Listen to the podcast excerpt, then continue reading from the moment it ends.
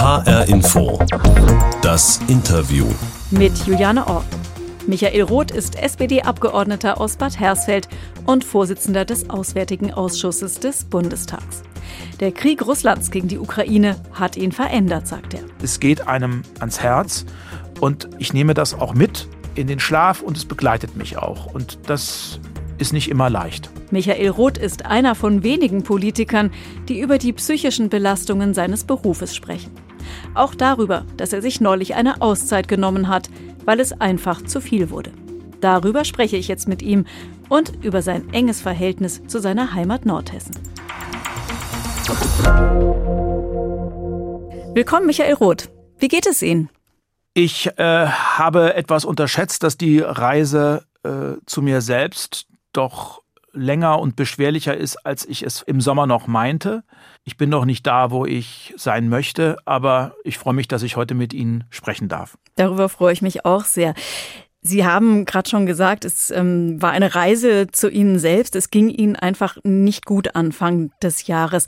Woran haben Sie das gemerkt damals? Was hat da nicht mehr funktioniert? Das begann bereits im vergangenen Jahr. Ähm, es fiel mir schwer, die einfachsten Entscheidungen zu treffen. Und ich hatte auch ständig diesen Druck auf mir lasten und dieses Gefühl, ähm, ich schaffe das alles nicht mehr.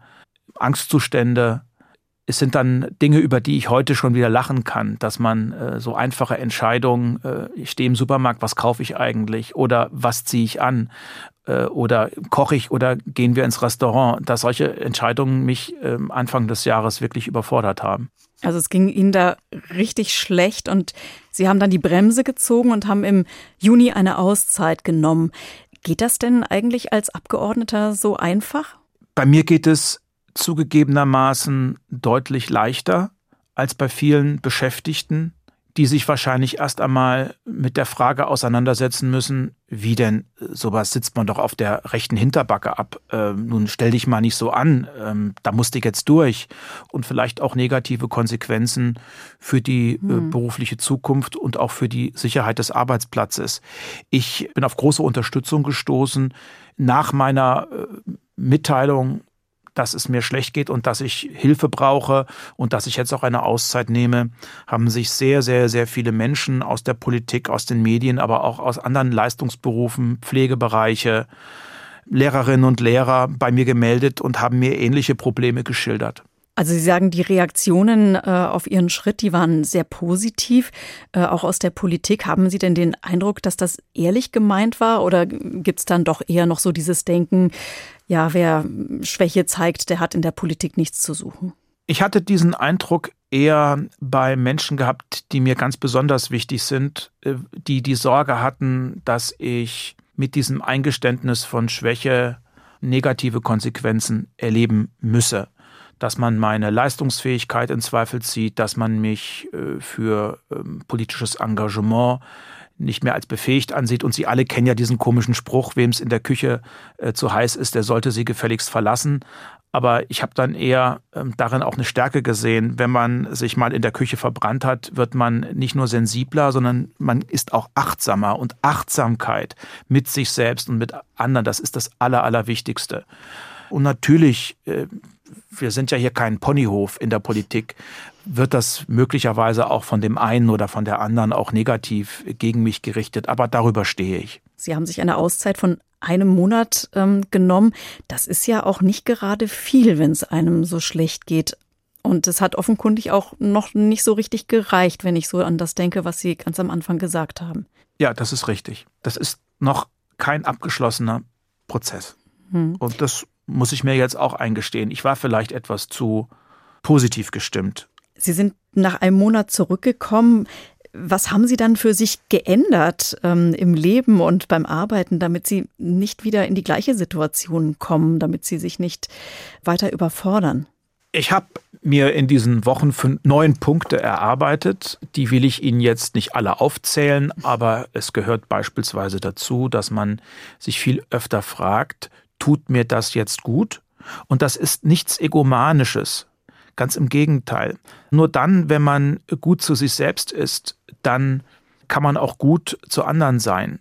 Zweiter Punkt ist, dass man einfach auch jeden Tag bilanziert, wofür kann ich dankbar sein? Was habe ich erreicht? Äh, was ist gut gelaufen? Dass diese dunklen Gedanken eigentlich ständig übermannen und dann auch überfordern.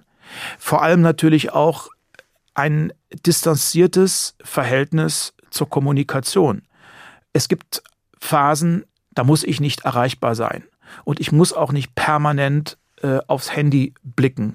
Und ich kann mich nicht zum Sklaven einer fortwährenden Kommunikation äh, machen über die sozialen Medien. Ich muss nicht nur, weil mich jemand anruft oder weil mir jemand eine WhatsApp-Nachricht schickt, äh, sofort unverzüglich antworten. Das sind alles so Dinge, die, die helfen einem dabei, nicht permanent sieben Sachen gleichzeitig machen zu wollen. Und was auch wichtig ist, sich Ruhepausen einzugestehen. 20 äh, Minuten äh, am Mittag, die man, die man mit sich selbst verbringt, wo man dann auch versucht, ein bisschen zur Ruhe zu kommen, wo man Kraft tankt und dann hat man auch wieder Spaß und Freude und Motivation für die zweite Tageshälfte.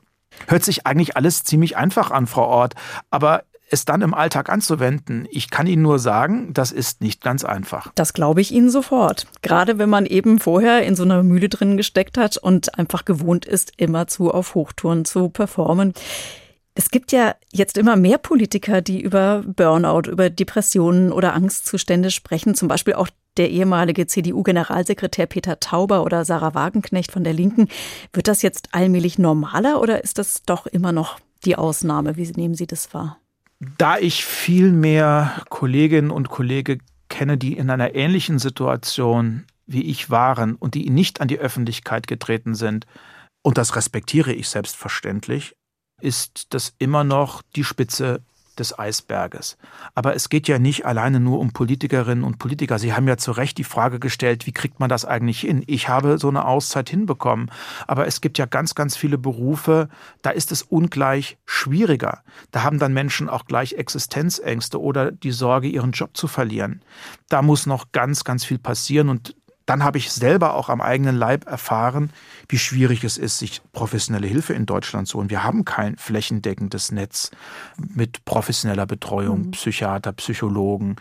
Ähm, da muss man teilweise lange warten, bis man überhaupt einen Termin bekommt. Bei mir war das eine glückliche Fügung, weil ich äh, über einen äh, Freund äh, einen guten Kontakt hergestellt bekam und dann klappte das auch sehr rasch im Januar bereits und seitdem äh, habe ich da Unterstützung, für die ich sehr dankbar bin. Das sagt Michael Roth in HR Info das Interview. Er ist SPD-Abgeordneter, der sich eine Auszeit von der Politik genommen hatte. Und zur Sendung gehört auch die Interviewbox, in der immer eine Überraschung für unsere Gäste steckt. Und in diesem Fall, Herr Roth, ist das eine akustische Überraschung.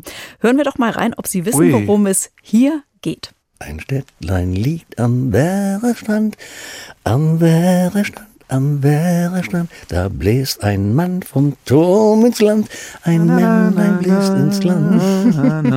Da stimmen das Sie ist das Dietemann-Lied ja. aus Eschwegen, na selbstverständlich. äh, ich kann es leider nicht äh, textsicher äh, singen, das ist relativ aber lang, das ist so eine Art Nationalhymne der Kreisstadt Eschwege. Mein Wahlkreis besteht ja aus zwei Landkreisen, dem Werra-Meißner-Kreis und Hersfeld-Rotenburg. Und das äh, Dietemann-Lied spielt eine ganz, ganz äh, äh, große Rolle, vor allem beim Johannesfest, dem alljährlichen Johannesfest im Juni. Und da ist die ganze Stadt auf den Beinen. Und ähm, ja, und da war ich natürlich auch öfter mal und da singt man das Dietemann-Lied. Da wird das dann kollektiv abgesungen, genau. Jetzt habe ich Sie in Ihren Wahlkreis entführt. Ähm, Sie sind in diesem Wahlkreis der Abgeordnete, aber Sie kommen auch von dort. Sie stammen aus Heringen. Also das ist so richtig Heimat für Sie. Ja, das kann man so sagen. Und ich bin wirklich in Heringen geboren, aufgewachsen, zur Schule gegangen, habe dann auch von Heringen aus meine politische Arbeit gestaltet bei den Jusos, war in der Kommunalpolitik, im Stadtparlament, dann auch im Kreistag. Das ist mir nach wie vor sehr, sehr wichtig, auch wenn ich momentan viel in der Welt, viel in Europa und natürlich ganz viel in Berlin unterwegs bin. Aber das ist meine Basis und die Verbindung äh, zur Heimat nach Hause, die ist mir auch immer ganz, ganz wichtig geblieben. Sie haben ja ihr, fast Ihr ganzes Leben dort in der Region verbracht. Was gefällt Ihnen dort so gut? Ich komme ja aus einer Arbeiter, aus einer Bergmannsfamilie äh, und ich bin der Erste bei uns, der Abitur gemacht hat, der studieren durfte Und ich habe das immer als ein ganz großes Geschenk angesehen. Und was mir besonders wichtig ist, ist die, die Offenheit, mit der man sich bei uns zu Hause begegnet. Und die bezieht sich natürlich auch ausdrücklich auf mich. Also ich bin nicht irgendwie der Abgeordnete von, sondern für die aller, allermeisten bei uns zu Hause bin ich der Michael. Und mhm. mit dem redet man dann eben auch äh, Klartext. Also es ist ein, ein, ein, es gibt dort einen großen Respekt vor harter Arbeit. Äh, es gibt auch einen großen Stolz auf die Traditionen dort und eine große Verbundenheit. Und dann kommt natürlich äh, auch noch etwas hinzu, was für mich das schönste äh, äh, Erlebnis war, was nicht nur meine politische Haltung, sondern vor allem auch mein Leben geändert hat. Das war der Fall der Mauer. Ich bin ja wirklich einen Kilometer von der Grenze der, zur ehemaligen DDR entfernt groß geworden. Ähm, und wenn ich aus dem Fenster meines Schlafzimmers blickte, dann äh, ging es halt hinter dem Horizont nicht weiter. Das Lied von Udo Lindenberg kennen wir ja alle. Und erst kurz vor meinem Abitur äh, öffnete sich die Mauer, fiel der Zaun und dann auf einmal entdeckte ich all das, was äh, ein Kilometer, zwei Kilometer, fünf Kilometer östlich von meinem Heimatstädtchen entfernt war. Das war für mich ein großes Abenteuer und hat mich dann auch zu einem ja, Europäer werden lassen. Hm, das hat den Blick dann nochmal deutlich geweitet. Sie leben in Bad Hersfeld und Sie leben dort zusammen mit Ihrem Mann, der heißt ja auch Michael, macht aber keine Politik. Nein, zum Glück. Ist das dann ein Thema, das Sie bewusst abends, wenn Sie dann zusammensitzen, ausklammern? Ist dann mal so Politikpause? Nein, äh, das kann auch gar nicht sein, weil mein Mann einer meiner wichtigsten Ratgeber ist, gerade weil er nicht in der Politik engagiert ist, aber er einen ganz gesunden Menschenverstand mitbringt. Mhm. Also beispielsweise weiß mein Mann in der Regel fast immer, ob eine Bürgermeisterwahl so oder so ausgeht. Der kann auch Wahlergebnisse vorhersagen. Oh.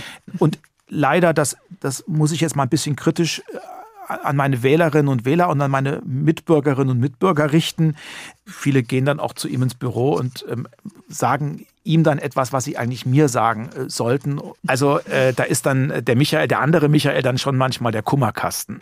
Ich will da jetzt mich gar nicht drüber beschweren, aber er ist halt nicht der Politiker, sondern das bin ja ich. Das sind Sie. Sie sind seit 1998 sind Sie Abgeordneter in Hersfeld und vor 20 Jahren kam dann noch Vera Meissner dazu. Also Hersfeld, Rothenburg, Werra Meißner, so heißt der Wahlkreis. Und das ist ein riesiger Wahlkreis. Ähm, der deckt 10 Prozent der Landesfläche ab. Also da verbringen Sie ja Stunden im Auto, wenn Sie dort unterwegs sind, oder?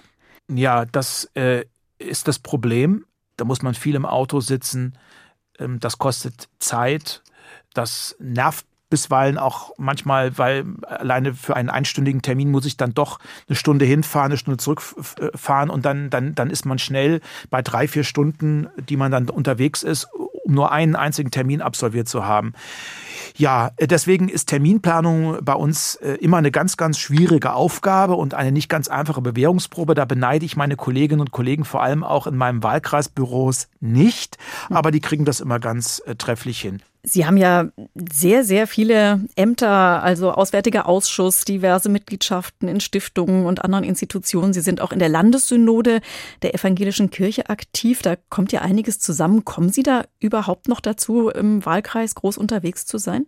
Das ist natürlich in diesen Zeiten, wo ich mich natürlich um die Ukraine kümmere, versuche einen kleinen, kleinen Beitrag zu leisten, dass die Ukraine als äh, freies, demokratisches Land überlebt. Ich habe ständig Besuch von Kolleginnen und Kollegen aus ganz Europa und auch aus der Welt, die mit mir über dieses Thema und über andere Themen reden wollen. Wie äh, können wir eigentlich Demokratie stärken in Zeiten, wo Diktatur und Autoritarismus zunimmt? Äh, wie können wir in energiepolitischen Klimaschutzfragen noch enger zusammenarbeiten? Das ist ja, es ist ja nur die eine Welt, die wir haben und die wollen wir ja möglichst friedlicher und gerechter machen. Aber dennoch äh, versuche ich natürlich so oft wie möglich zu Hause zu sein. Ich bin ständig auf Montage, ich bin ständig am Pendeln, aber so sahen meine 24 Jahre im Bundestag eigentlich immer aus. Sie pendeln also gedanklich immer wieder zwischen Ihrer Heimatregion und zwischen dem Ausland äh, hin und her. Und im Moment steht da natürlich der Krieg gegen die Ukraine sehr im Fokus. Ich äh, habe mich gefragt, ob das nicht ein riesiger Spagat ist. Also wenn Sie einerseits über Waffenlieferungen reden und ob Flüchtlinge aus Russland aufgenommen werden sollen und solche Themen. Und dann geht es im Wahlkreis darum, ob eine Umgehungsstraße gebaut wird beispielsweise. Wie kriegen Sie diesen Spagat hin? Also erstmal wird momentan auch bei uns zu Hause ganz oft über den Krieg gesprochen. Mhm. Das ist ja nicht ein Krieg ganz entfernt, den zwei ehemalige Sowjetrepubliken austragen, sondern es geht ja um unsere eigene Sicherheit. Es geht um unseren eigenen Wohlstand. Es geht um unseren eigenen Frieden. Und dann kommen eben auch solche Fragen dazu, äh, die Sie eben genannt haben, die Umgehungsstraße, Förderprogramme. Damit habe ich jetzt gerade in dieser Woche intensiv zu tun gehabt. Kriegen wir noch ein bisschen mehr Geld für Kultur in meinem Wahlkreis, für Sporteinrichtungen. Das mache ich aber selbstverständlich sehr, sehr gerne. Und wenn man so lange dabei ist, dann weiß man ja auch, wie es geht. Das heißt nicht, dass ich zaubern kann. Auch ich kann nicht jeden Wunsch erfüllen, aber ich weiß schon, wie es funktioniert und in der Regel klappt das auch ganz gut. H-Info, das Interview mit Michael Roth, SPD-Abgeordneter aus Bad Hersfeld und Außenpolitiker. Und er ist vor allem gerade mit dem Thema Ukraine befasst. Das ist ein Thema, was viele Fragen aufwirft, äh, Energiefragen, Verteidigungsfragen, vieles andere. Und es ist aber auch ein sehr belastendes Thema, auch emotional belastend, die Berichte und Bilder aus der Ukraine. Und ähm, das betrifft ja auch Sie, Herr Roth. Ich würde jetzt gerne noch mal die Interviewbox aufmachen und da noch mal reinhören. Ich äh, sehe die Bilder zum ersten Mal und ich bin ehrlich gesagt ähm, schockiert. Ähm, ja. Ja, also das war in der ZDF-Sendung Markus Lanz Ende März. Wissen Sie noch, was da los war? Ja, äh, der Markus Lanz, die Redaktion, äh, zeigte Bilder von getöteten Kindern die lagen dort, weinende Eltern und das hat mich ähm, an mein Limit gebracht oder über mein Limit gebracht und ich rang da wirklich um äh, Worte. Ich habe mich dafür überhaupt nicht geschämt. Für mich ging es nur darum, ich muss jetzt wieder Anschluss finden. Ich will ja die Sendung nicht abbrechen äh, oder da jetzt in Tränen ausbrechen, aber das hat mich äh, schockiert, weil es mir noch einmal gezeigt hat, wie brutal, wie pervers dieser Vernichtungskrieg Russlands gegenüber der Ukraine ist und dass so kleine Kinder, Unschuldige sterben müssen. Es ist furchtbar. Und das hat mich äh, damals sehr bewegt und ja, und dazu stehe ich auch. Und bewegt sie ja wahrscheinlich auch noch heute, wenn Sie solche Bilder sehen. Das lässt uns ja alle nicht kalt. Ich kann nur hoffen und beten, dass es noch nicht mal Herrn Putin kalt lässt diese ganzen Diktatoren dieser Welt, diese Assads, diese, diese Putins und wie sie alle heißen mögen, die über Leichen gehen. Ich hoffe, dass die solche Bilder auch mal sehen. Vielleicht ändert sich dann irgendwas in ihrem Kopf, aber ich will nicht naiv klingen. Ähm, meine Hoffnung ist da nicht allzu groß. Aber Politik ohne Herz und Politik, die nicht auch zu empathiefähig ist und Politik, der nicht vielleicht auch mal der Atem stockt oder äh, Politik, die nicht auch mal ähm, eine Träne vergießt, die ist ein hohles Nichts. Und wer sein Herz öffnet, der schaltet ja nicht vorher sein Hirn aus. Das ist mir immer ganz, ganz wichtig äh, zu sagen. Sie waren ja auch selbst in der Ukraine, in Lviv. Was haben Sie dort erlebt? Die Reise an sich hat mir erst einmal gezeigt, was es bedeutet, in einem Krieg zu sein, einem Krieg ausgesetzt zu sein. Was für mich das Eindrücklichste war, wir sind dann auf Einladung von ukrainischen Kolleginnen des dortigen Parlaments in das Krankenhaus eingeladen gewesen und wir hatten dann die Möglichkeit, mit Soldaten äh, zu sprechen, mit Kriegsversehrten zu sprechen, und wenn man dann so in die Augen eines 21-Jährigen blickt, der gerade äh, ein Bein amputiert bekommen hat und einen Arm, dann äh, fragen sich auch, was wäre aus diesem jungen Mann ohne diesen Krieg geworden? Der hätte wahrscheinlich studiert oder hätte seine ersten Erfahrungen am Arbeitsplatz gemacht, hätte vielleicht mit seiner Freundin eine wunderbare Reise angetreten und dann sieht man den, dass der für sein Leben gezeichnet ist. Und das ist ja nicht nur ein Fall, das sind ja ganz, ganz viele. Und natürlich ist damals auch nochmal die Forderung, ihr müsst uns besser militärisch unterstützen, direkt an uns herangetragen äh, worden. Und das sind die Botschaften, die ich auch mitgenommen habe und die bleiben einem ja nicht in den Kleidern stecken. Ich sage ja auch immer, dieser Krieg, der hat mich verändert. Und der hat auch manches, was mir in der Politik als Konstante galt, verändert. Ich bin ein anderer Mensch, ich habe auch Dinge gelernt, von denen ich mir gewünscht hätte, dass ich sie nie hätte lernen müssen. Und deswegen äh, muss man damit auch ganz offen umgehen, weil ich natürlich manchmal auch Briefe bekomme, so aller, wie kann denn ein Kriegsdienstverweigerer ernsthaft Waffen fordern? Dann steigen sie doch selber in den Panzer und fahren in die Ukraine und verteidigen dort das Land. Sowas bekomme ich eigentlich jeden Tag zugeschickt. Sie haben gesagt, dieser Krieg hat Sie verändert und Sie sind ja auch ständig immer mit diesem Krieg befasst als Außenpolitiker. Es gibt ja die Befürchtung, dass dieser Krieg noch sehr, sehr lange weitergehen könnte. Haben Sie irgendwie eine Vorstellung, sehen Sie eine Perspektive für eine Lösung? Das ist natürlich ganz, ganz schwer. Vor allem darf es nicht so klingen, als würden wir uns hier äh, in der Sicherheit des Friedens wiegend über ukrainische Interessen hinwegsetzen. Aber ich bin mir ziemlich sicher, wenn die Ukraine weiterhin eine Chance hat, von Russland besetztes Territorium zu befreien, um damit auch weitere Menschenrechtsverletzungen und Kriegsverbrechen zu verhindern. Wenn die Ukraine stark bleibt, dann kann es auch eine neue Dynamik und eine erstmalig reale Dynamik geben für Friedensverhandlungen. Dass wirklich Putin erkennt, das Ding ist nicht mehr zu gewinnen, ich muss mich da jetzt wirklich an den Verhandlungstisch setzen und muss zu einer Lösung kommen. Und wenn die Ukraine nicht gewinnen sollte als freies, demokratisches Land unter Wahrung ihrer territorialen Integrität und äh, Russland dennoch gewinnen sollte, dann wird es keinen nachhaltigen Frieden geben. Ich weiß, dass viele sagen, jetzt müssen doch mal endlich die Waffen schweigen, jetzt muss es doch mal endlich eine Lösung geben. Ja, aber was haben wir von einem Waffenstillstand, der ähm, mit einer faktischen Niederlage der Ukraine gleichzusetzen ist und der Putin dann ermutigen könnte, diese militärische Konfrontation fortzusetzen. Und deswegen brauchen wir jetzt eine klare, eine gute Lösung und die kann nur so aussehen, dass wir weiterhin an der Seite der Ukraine stehen, die ja nicht nur für sich selbst kämpft, sondern die auch für unser eigenes Überleben kämpft. Dieser Krieg wird uns wahrscheinlich noch begleiten, das haben Sie gerade skizziert. Und vor dem Hintergrund dessen, was wir ganz zu Anfang besprochen haben, dass die Arbeit als Politiker auch unheimlich kräftezehrend ist, also auch so weit, dass es einen auch mal überfordern kann. Wie schwer empfinden Sie es, dass Sie dieses belastende Thema, dass Sie sich das immer wieder vornehmen müssen? Ich habe mir das nicht ausgesucht und ich gehe ja auch ganz offen und ehrlich mit meinen Limits, mit meinen Grenzen um und sage auch, ich kann über diese Fragen von Krieg und Frieden nicht genauso reden und genauso verhandeln wie über die 17. Novelle des Sozialgesetzbuches. Das sind ganz elementare Fragen. Das, was wir jetzt richtig oder falsch entscheiden, das wird unser Leben in Freiheit und in Demokratie vermutlich die nächsten 10, 20, vielleicht sogar 30 Jahre oder länger prägen. Und es, es geht einem ans Herz. Und ähm, ich nehme das auch mit in den Schlaf und es begleitet mich auch. Und das ist nicht immer leicht.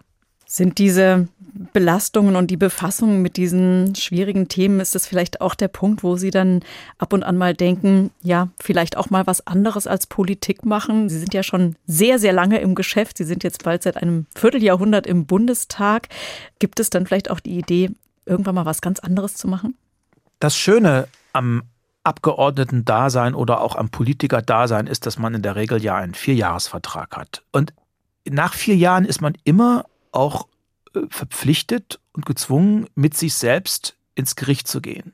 Ist es jetzt noch das Richtige? Habe ich noch die Kraft, die Motivation, die Energie? Und das ist kein Zeichen von Schwäche, sondern ich empfinde das als eine wahnsinnige Stärke. Und was wäre die Alternative zur Politik? Haben Sie da einen Plan? Wenn ich in das Handwerk gehen könnte, dann wäre mein Traum sicherlich auch noch mal ein paar Jahre als Bäcker zu arbeiten. Äh, aber ob ich irgendwo wirklich so eine Traditionsbäckerei übernehmen könnte, da bin ich ein bisschen im Zweifel. Aber äh, die liegen mir besonders am Herzen und die haben mit Politik relativ wenig zu tun, die Brötchen und das Brot. Aber es ist etwas, womit man Menschen glücklich machen kann. Und das würde ich gerne. Vielleicht einfach auch mal kleinere Brötchen backen. Das wäre der Plan von Michael Roth, SPD-Abgeordneter aus Bad Hersfeld und Außenpolitiker. Das war Hi Info das Interview. Mein Name ist Juliane Ort.